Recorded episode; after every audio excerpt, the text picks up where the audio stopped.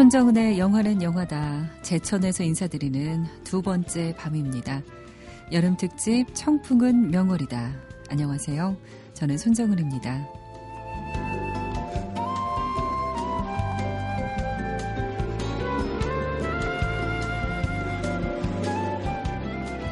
오늘도 제천국제음악영화제가 열리고 있는 제천에서 여러분을 만나겠습니다.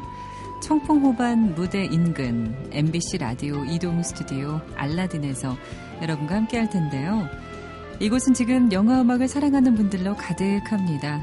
어딜 가든 영화 타임테이블을 보면서 열심히 펜으로 체크하는 분들, 그리고 또 거리 곳곳에서 밴드의 공연을 즐기는 분들, 또 무대를 기다리시는 많은 분들, 모든 분들의 표정이 참 행복해 보이더라고요. 밤이 깊어갈수록 영화, 영화 음악을 향한 마음은 더 깊어지는 것만 같아요. 영화 음악이 가져다주는 좋은 기운으로 가득한 곳에서 오늘도 한 시간 동안 함께 하겠습니다.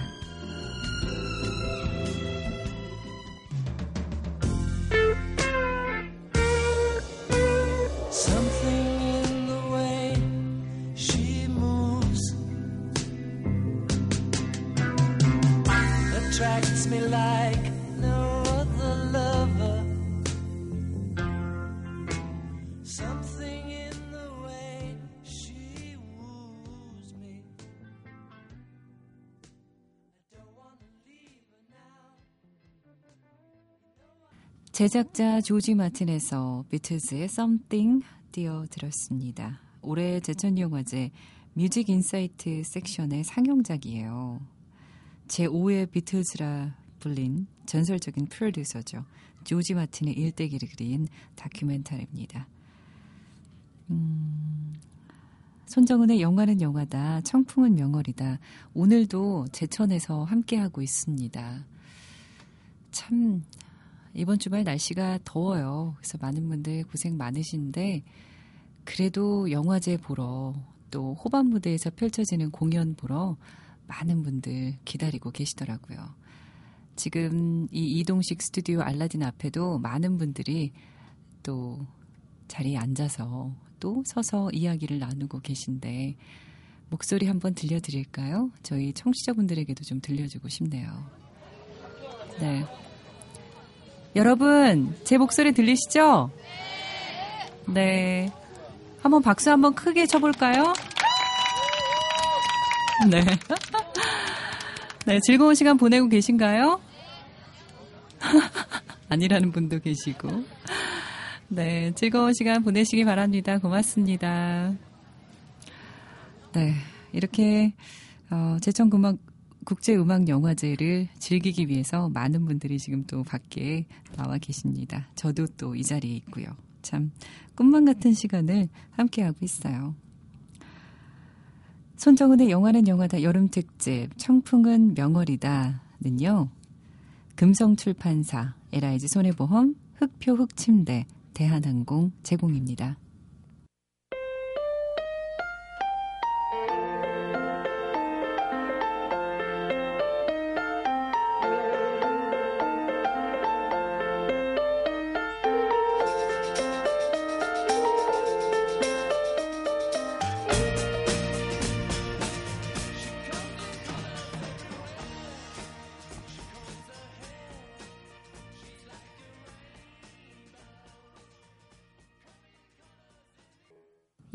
Crossfire Hurricane에서 The Rolling Stones의 She's a Rainbow 들으셨습니다. 이건 역시 제천영화제 Music Insight 섹션에 상영될 다큐멘터리예요. 바로 롤링 스톤스에 대한 다큐멘터리입니다. 최장수 락밴드고 지금까지 숱한 화제를 뿌리며 공연하고 있는 밴드고 그 존재 자체가 역사인 밴드죠. 롤링스톤즈에 대해서 관심이 많으시다면 크로스파이어 허리케인 보시면 될 것 같아요.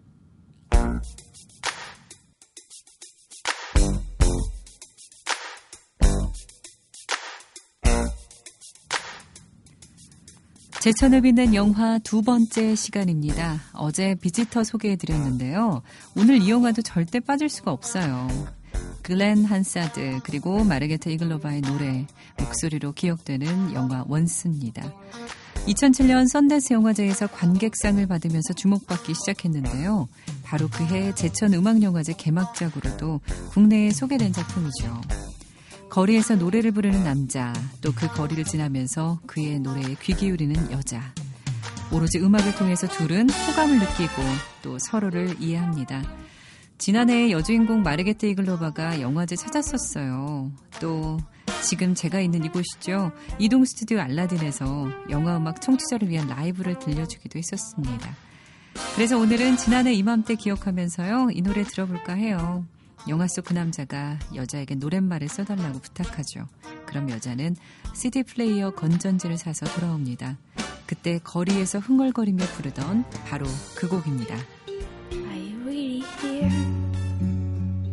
Or am I dreaming? I can't tell dreams from truth. For it's been so long since I have seen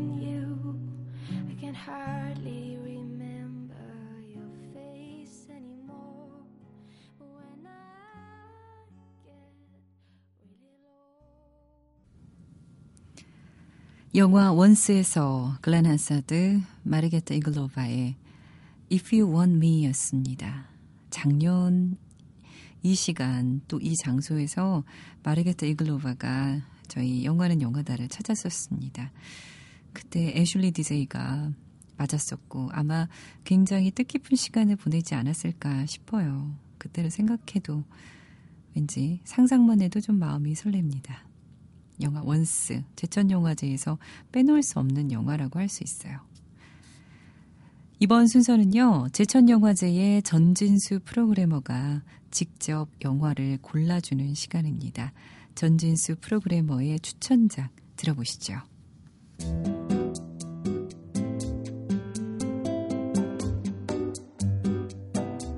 안녕하십니까. 제천국제음악영화제 프로그래머 전진수입니다.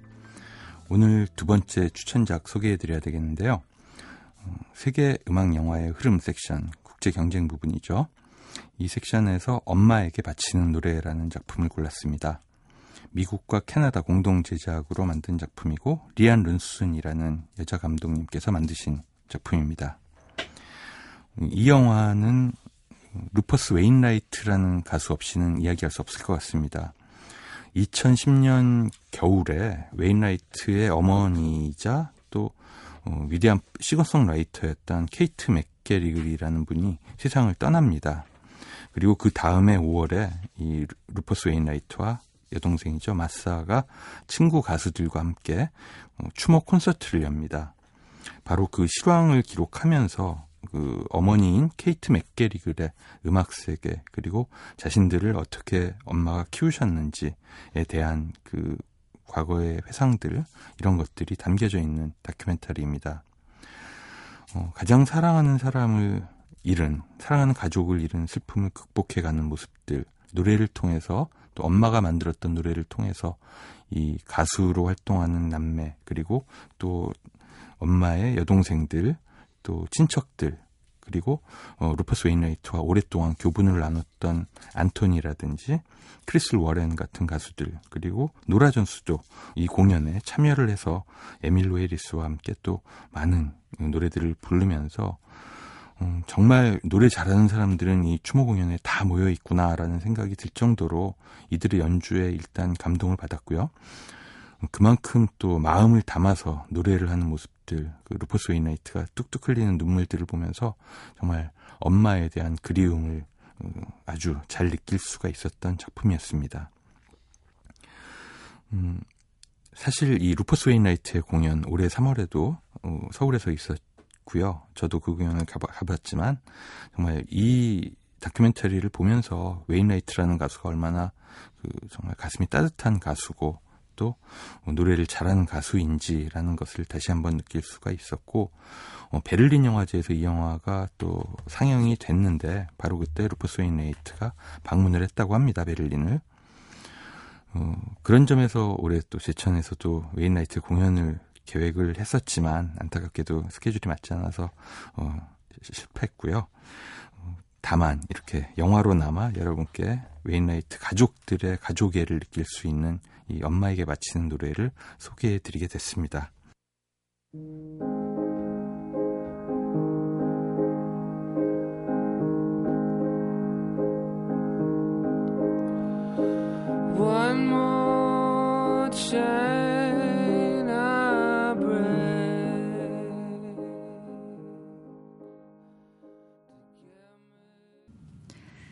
엄마에게 바치는 노래.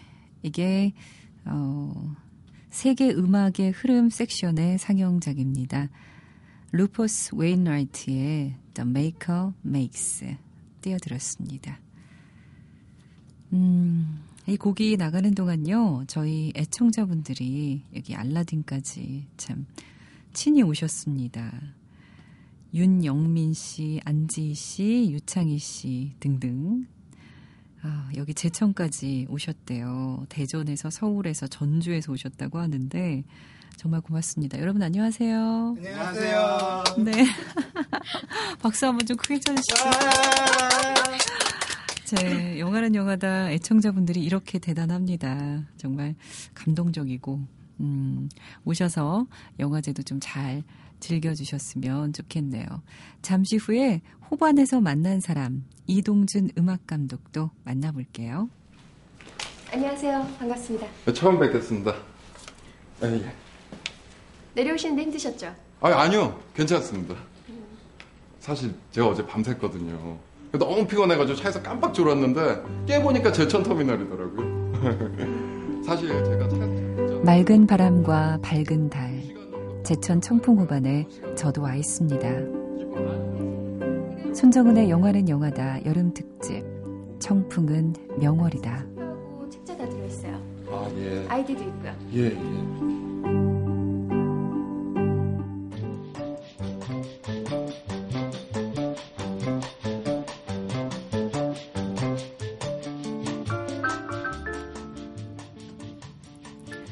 영화의 스타일을 입히고 색감을 더하고 긴 여운을 함께 남기는 것. 바로 영화 음악이죠. 손정은의 영화는 영화다. 오늘 호반에서 만난 사람은 바로 그 영화 음악을 만드시는 분이에요.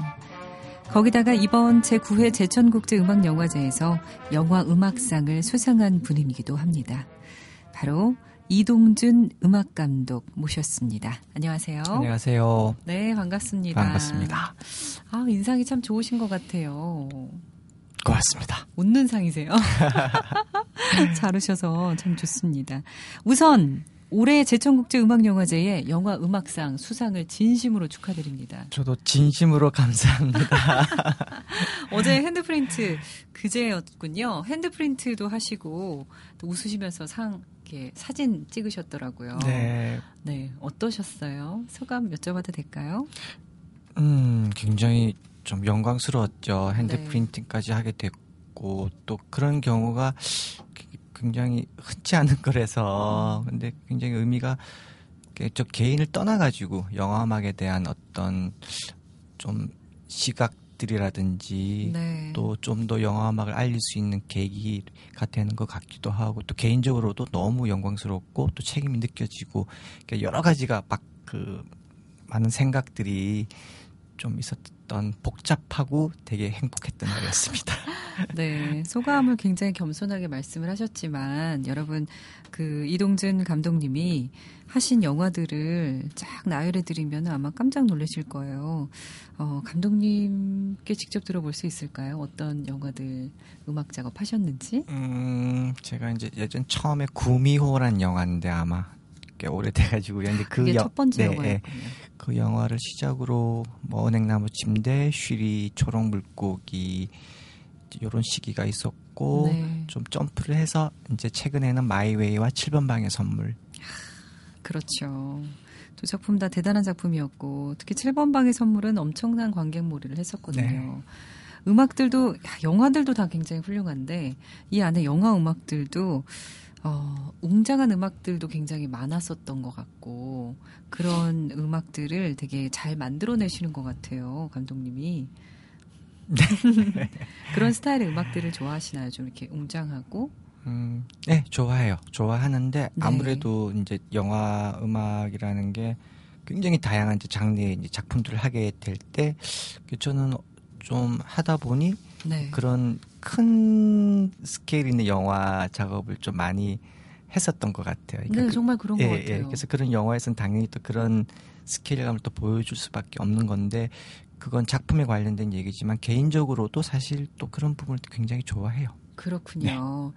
지금 제천국제 음악영화제 저도 지금 제천에 있는 거고 또 이동재 음악 감독님도 제천에 지금 함께 계십니다. 제천국제 음악영화제는 거의 매년 오신 거죠? 네, 네. 네.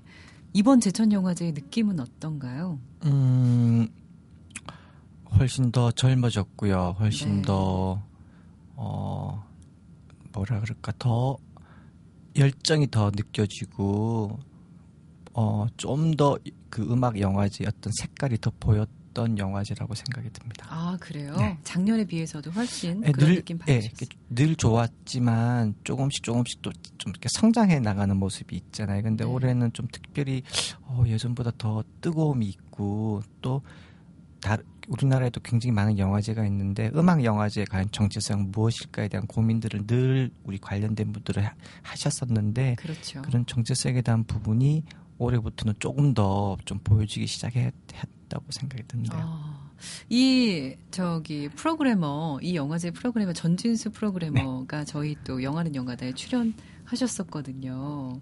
얘기도 많이 나눠보셨나요?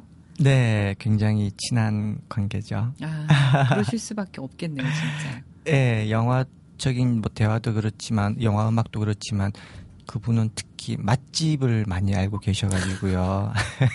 맛집도 중요하잖아요. 굉장히 중요하죠. 네 맛집을 많이 알고 계셔서 또 많이 물어보시고 네, 그러시는. 굉장히 도움을 많이 받고 있습니다. 네, 두 분 뭐 친구분이신가요? 아니면 비슷할 것 같은데요. 아 그렇군요. 어, 이동재 음악 감독님 영화 음악 하신 지는 몇 년 정도 되셨나요? 아, 가끔씩 까먹어요. 근데 막 계산을 하면 네. 어쨌든 한 20년 가까이 된 것 같은데요. 음, 처음 이 영화 음악 하게 된 계기가 어떻게 되는 거예요? 아예 그냥 처음부터 난 영화 음악 해야겠다. 어렸을 때부터 그런 생각 하신 거예요?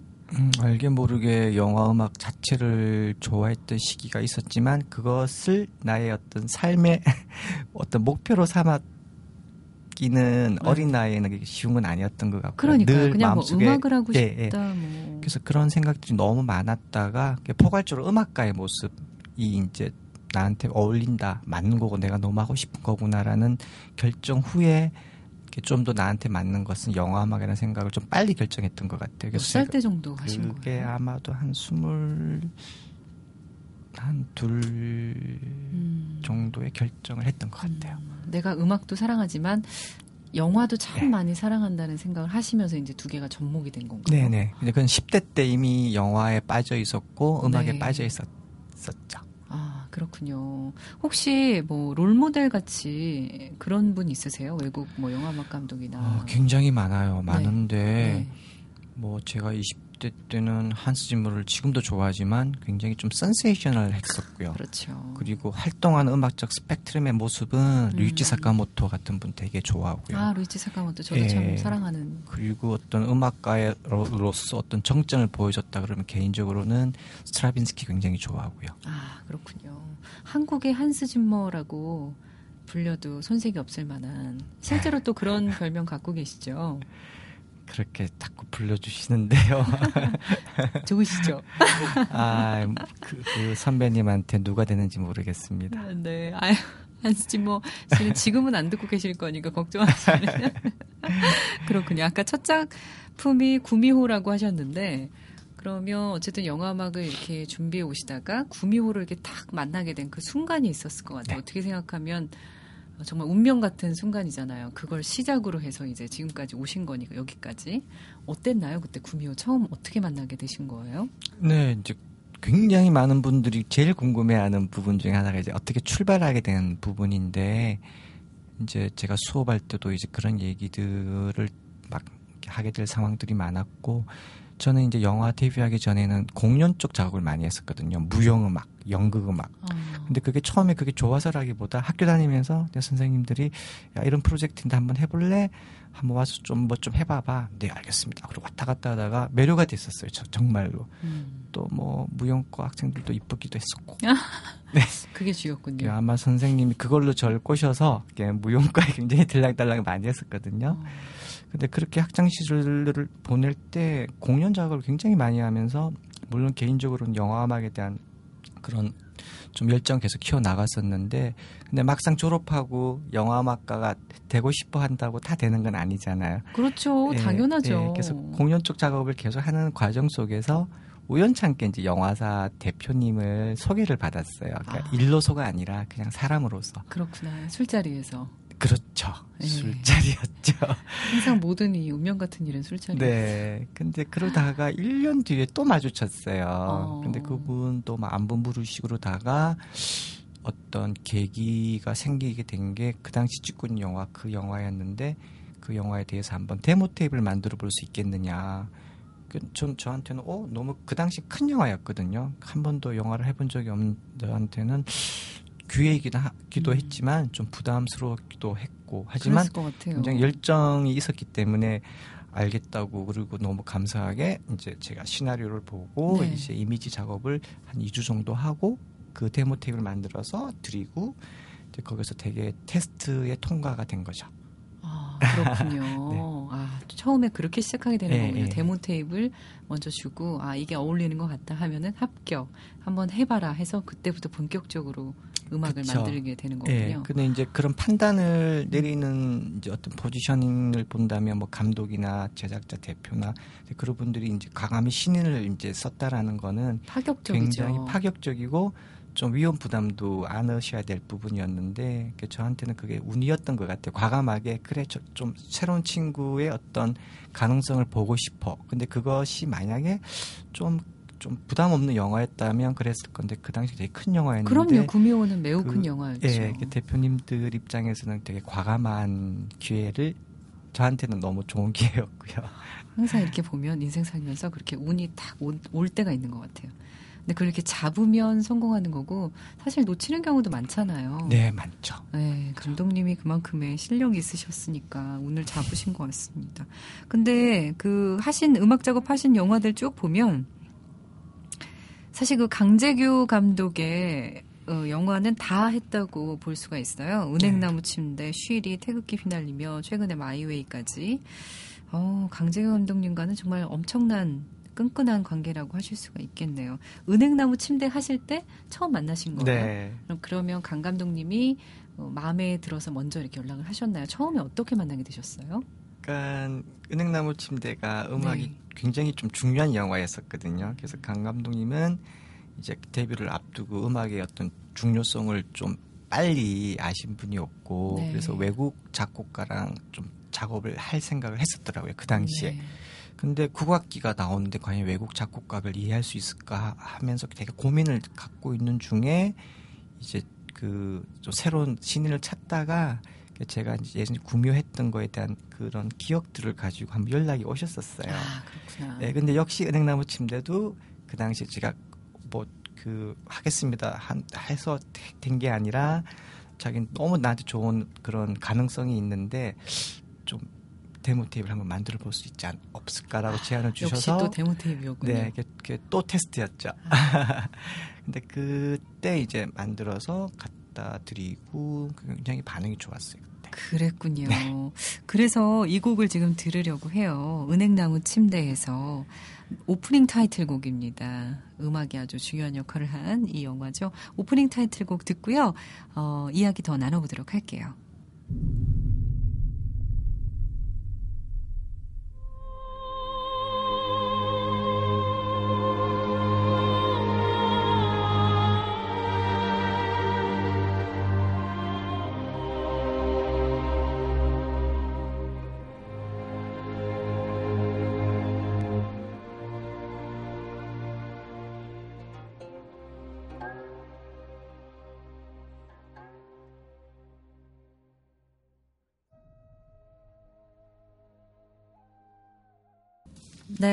영화 은행나무 침대에서 타이틀곡, 오프닝 타이틀곡 네. 맞나요? 네. 네, 이 곡 들어봤습니다.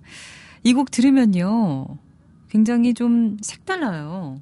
국악기, 뭐, 소프라노, 일본 전통 악기, 이런 것들을 사용하신 것 같은데, 하, 이거 뭐, 이렇게 국악기하고, 어, 이 서양 악기들이 만나서 뭐 동서양의 조화다, 만남이다. 이런 이야기 많이 들으면서 그 당시에 극찬을 받으셨었는데 어떠셨나요? 어떻게 이런 음악을 만들어야겠다 생각하신 거예요? 일단 먼저 그런 걸 할 수 있는 성 그러니까 그런 내용의 작품을 만난 게 저한테 너무 행운이었고요. 네. 왜냐하면 그걸 의도했다라기보다 이미 이제 그 영화 자체가 그런 연주자들의 어떤 설정 속에서 천년을 뛰어넘는 사랑인데 그 문제는 영화 음악은 영화 음악인 것인데 그 안에 네. 과연 어떠한 요소들이 들어가서 더 그걸 증폭시켜 줄 수 있을까에 대한 문제인데 다행스럽게도 제가 국악기를 굉장히 선호하고 있었고 아, 또 이미 국악기. 예, 그런 에스닉 계열 악기들 굉장히 좋아하는 편이었는데 너무 자연스럽게 어거지가 아니라 자연스럽게 이미 가야금은 나와야 되고 그러다 보니 이제 대금도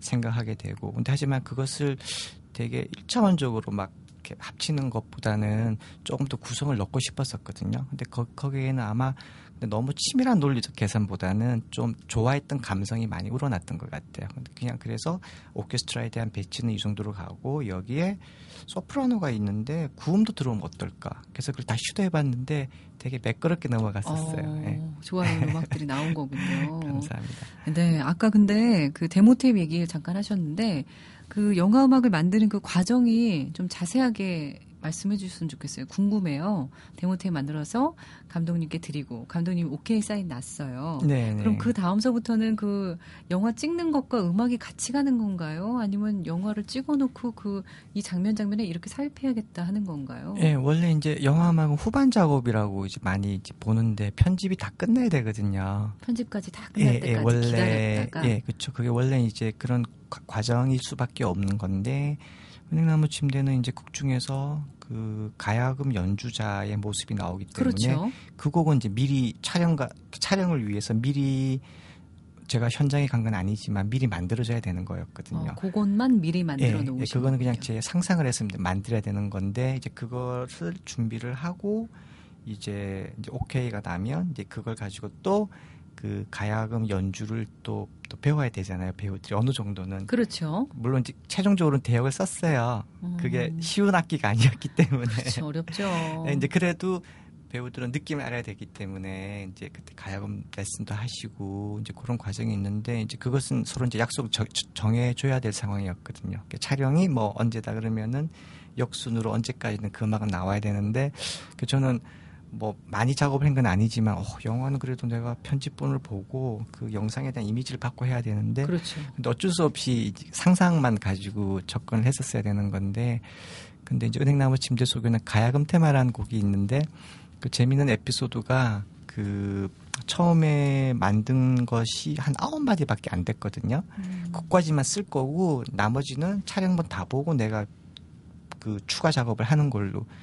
그래서 이제 여덟 마디 완성된 거는 배우들 대역 다 연습을 하고 나는 이제 현장에 갔는데 촬영 전날 도착했는데 강주희 감독님이 아 우리가 갑자기 바뀌었는데 오- 내일 촬영할 때 전체를 다 찍어야 된다고. 어? 곡 지금 반밖에 안 됐는데. 아, 그냥- 그런 또 재밌는 에피소드가 예. 있었네요. 아 근데 좀 미안하지만 다 만들어 볼 수 없느냐고. 그 자리에서. 그래서 정말로. 그때는 여관이었어요. 여관에서 정말로 머리가 터지는 줄 알았죠. 근데 뒷부분을 완성을 시켰었어요. 그래서 이제 바로 만에. 예, 그래서 그 뒷부분은 좀 어 그 좀 더 스킬이 필요하기 때문에 그 대역 하시는 분이 충분히 익히고 그리고 이제 그 그 다음 날 다 완성해서 다 찍고 이렇게 많은 분들이 좀 좋아하셨던 기억. 이 야, 그게 뭐 정말 그렇게 하루 만에 작곡하는 건 정말 그야말로 뭐 악상이 떠오른다는 그런 상황인 건가요? 예, 그런 경우가 늘 있는 건 아닌데 잘 맞는 경우가 있어요. 아. 근데 대부분 작곡가들은 긴 고민을 하지만 잘 풀릴 경우에는 빨리 곡 쓰는 상황들이 꽤 있는 것 같아요. 그러니까 정말 뭐 한 시간 만에 완성했다는 둥 가끔 그런 얘기들 하잖아요 작곡가들이 그렇군요. 네, 근데 그건 집중과 뭐 이제 그 속에 빠져서 어떤 집중력인 것 같아요. 근데 음. 당연히 고민은 많은 시간 해야죠. 네, 그렇군요. 그 영화 음악을 만드는 시간이 어떤 영화는 굉장히 짧았고 어떤 영화는 길고 막 그랬을 것 같은데 가장 힘들었던 영화는 뭐예요? 아, 근데 정말 힘들었던. 영화는 굉장히 신기하게도 흥행이 너무 잘 됐어요. 아. 그게 이제 이를테면 태극기 날리며랑 7번 방의 선물 굉장히 힘들게 작업했거든요. 딴 이유가 아니라 시간이 너무 없었어요. 시간이 없어서 네, 그래서 힘들었다. 네, 왜냐하면 개봉을 잡아준 상황에서 촬영을 하다 보면 어떤 약간 예상치 못한 상황들이 생기는데, 근데 큰 그림 속에서 어떤 중요한 개봉 날은 바뀔 수는 없고, 음, 근데 다른 변수로 인해서 실제로 내가 작업해야 될 시간이 어쩔 수 없이 자꾸 줄어드는데 개봉만큼은 바뀌진 않는 거거든요. 그렇네요. 왜냐하면 편집본이 늦게 나오면 그만큼 시간이 적어지시는 거잖아요. 그렇죠. 아, 지금 이동준 음악 감독님 얘기 들어보니까 시간이 얼마 안 남으면 갑자기 막 이 천재성이 발휘가 되 그렇게 또 볼 수 있겠네요. 벼락치기가 되시는 분입니다. 음악 음악으로도 방금 말씀하신 태극기 휘날리며에서 음악 들어볼게요. 에필로그 띄워드립니다.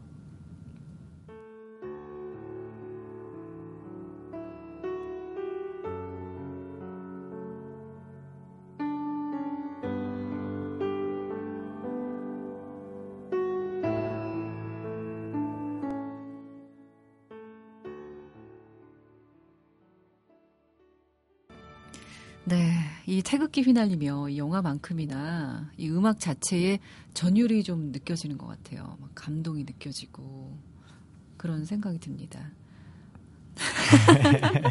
뭐 그냥 그저 쑥스러워하고 계십니다. 7번 방의 선물이 가장 최근작인 네. 거죠. 이 7번 방의 선물 정말 굉장히 많은 인기를 얻었었는데 류승용 씨도 이 음악 작업 하시, 하시면서 직접 만나셨나요? 아, 유승용은 되게 음. 훨씬 옛날부터 알고 있는 아 그렇구나. 네, 사이거든요. 그러니까 네. 제가 그 난타라는 퍼포먼스를 초연을 했을 때 네, 유승용- 그때도 하셨죠. 난타도 예, 하셨죠. 예. 유승용 거의 초기 멤버였어요. 그래서 뭐 사석에서 그냥 형형하고 잘 챙기는 후배인데 어, 이렇게 영화로는 처음 이번에 같이 만나게 된 거였거든요. 음. 그래서 굉장히 반가웠고 또 본인한테 첫 주연이었는데 너무 잘, 잘 돼서. 돼서 참 기분이 그 의미가 딴 사람보다는 좀 서로 서로 더 있는 아, 예, 그런 그렇군요. 예. 혹시 뭐 영화 음악 작업하시면서 류승용 씨가 뭐 이렇게 말 한마디라도 더 한다든지 이런 식으로 형 만들어 줘 뭐 한다든지 뭐 그런 거 있었나요? 형인지 모르겠는데. 그럴 시간은 별로 없었어요. 네. 예, 그냥 이제 그런 그 서로의 그냥 믿음, 그냥 뭐 잘 부탁해요, 뭐 그런 정도인데 왜냐면 그럴 시간이 어, 촬영장 외에는 없, 없기 때문에 그렇죠. 예, 왜냐면 음악은 또 음악대로. 예, 또 워낙 7번 방의 선물도 지금 이제 다 지나간 얘기지만 굉장히 짧은 시간이었기 때문에 그 에피소드 좀 재밌는 거 있나요? 맛- 안 드시면서? 에피소드라기보다 네. 그냥 그 좀 많이 고민을 많이 했던 작품이었던 것 같아요. 감독님이나 저나. 그러니까 음악에 대한 방향 그리고 그 저는 이제 그런 생각. 이 영화의 미덕은 좀 조금 더 절제하는 데 있지 않겠느냐. 근데 거기에 대해서 어. 거기에 대해서 서로 공감을 했는데 근데 역시 하다 보니 마지막에는 음악의 어떤 그, 그 뭐라 그럴까 역할이 좀 더 있어야 된다라는 거에 대해서 그렇죠. 서로 음악의 역할이 굉장히 크잖아요. 그쵸. 근데 또 저는 또 좀 적절한 분배가 너무 중요한 건데 7번 방은 이전에 비해서는 훨씬 더 우리가 절제를 하자. 음악이 만약에 평, 뭐 일상적으로 한 40개가 쓰인다면은 한 20개 정도도 안 쓰였으면 좋겠다. 아. 굉장히 좀 절제의 어떤 느낌이 굉장히 잘 맞을 것 같다. 근데 최종 이제 편집이 끝나고 서로 회의하면서 이제 그런 부분에 대해서 서로 공감을 했지만 그 전체 그림 속에서는 역시 뒷부분에서 좀 더 막 강조하고 어떤 것도 빼기도 하고 그래서 그런 고민을 되게 많이 했었어요. 아 그렇군요. 네. 좀 이렇게 음악이 감동적 인 부분에 많이 들어가잖아요. 특히 네. 7번 방의 선물은. 네. 그러면은 아 이런 내가 감동적인 코드로 음악을 만들어야겠다라고 생각하고 만들면 그런 느낌이 나오는 건가요? 그게 숙제죠. 근데 이제 어 나는 내가 감동을 해서 만들었는데 아무도 감동을 안 한다면 이제 혼자만 감동한 건데 그 감동을 시켜야 될 어떤 신의 음악이 영화 음악가의 책임이라면은 많은 사람들한테 공감을 받아야 되는 건데 그게 숙제예요 사실은 굉장히 네. 매번 어, 얼마 전에 토크쇼에서 이적 씨가 나와서 작곡을 하실 때 항상 술에 약간 취해 있는 상태로 작곡을 하면 가장 좋은 곡이 나온다는 얘기를 했었거든요. 혹시 이동준 음악 감독님도 그러신가요? 음악을 만드는 본질은 사실은 같거든요, 작곡은. 네. 근데 영화 음악은 한 가지 좀 다른 영역에 있는 것 같아요. 왜냐하면 그거는 제가 다른 쪽 일을 할 때는 간혹 그럴 기분을 느낄 때는 있는데 영화 음악은 어, 집중력이 없으면 할 수가 없어요. 그러니까 아. 기분에 의해서 하는 작업이 아니라 굉장히 그 굉장히 집중의 어떤 극한을 걸어야 된다고 해야 될까요? 왜냐하면 그렇군요. 단순한 작, 작곡. 이외에 많은 스킬도 필요하고 그렇죠. 예, 테크닉도 필요한 부분도 있고 또, 또 다른 일반 작곡에 비해서는 해야 될 것도 좀더 훨씬 많기 때문에 절대 어쨌든 술에 취한 상태로는 어렵다는 말씀이시네요. 네 그냥 술 그냥 기분이 오늘 작업이 안 풀린다 그러면 술 먹고 자버려요. 아, 차라리 잠을 예, 예, 자시는군요. 네, 알겠습니다. 어, 감독님, 뭐, 지금 작업하고 계신 작품이나 또 앞으로 이런 거 할 것이다, 이런 계획 좀 짧게 말씀해 주세요. 예, 지금 이번에 제가 이제 개막식에서 연주를 한번 하게 됐었는데 이제 그런 느낌으로 아마 조만간 다른 영화제에서 아마 연주하는 계획이 한 가지가 있고요. 그다음에 이제 늘 해왔던 퍼포먼스 프로젝트가 있는데 그것 또한 이제 조만간에 작업을 준비를 하고 있습니다. 네, 다, 아직 다음 영화는 정해지지 않으신 건가요? 네. 그렇군요. 네, 오늘 어, 이동준 음악 감독님과 함께 했습니다. 다시 한번 영화 음악상 받으신 거 축하드리고요. 오늘 영화는 영화다 마지막 곡으로 7번 방의 선물에서 굿바이 들으면서 저도 인사드려야 되겠네요. 감독님 고맙습니다. 고맙습니다. 네, 여러분 저도 인사드릴게요. Love is all around.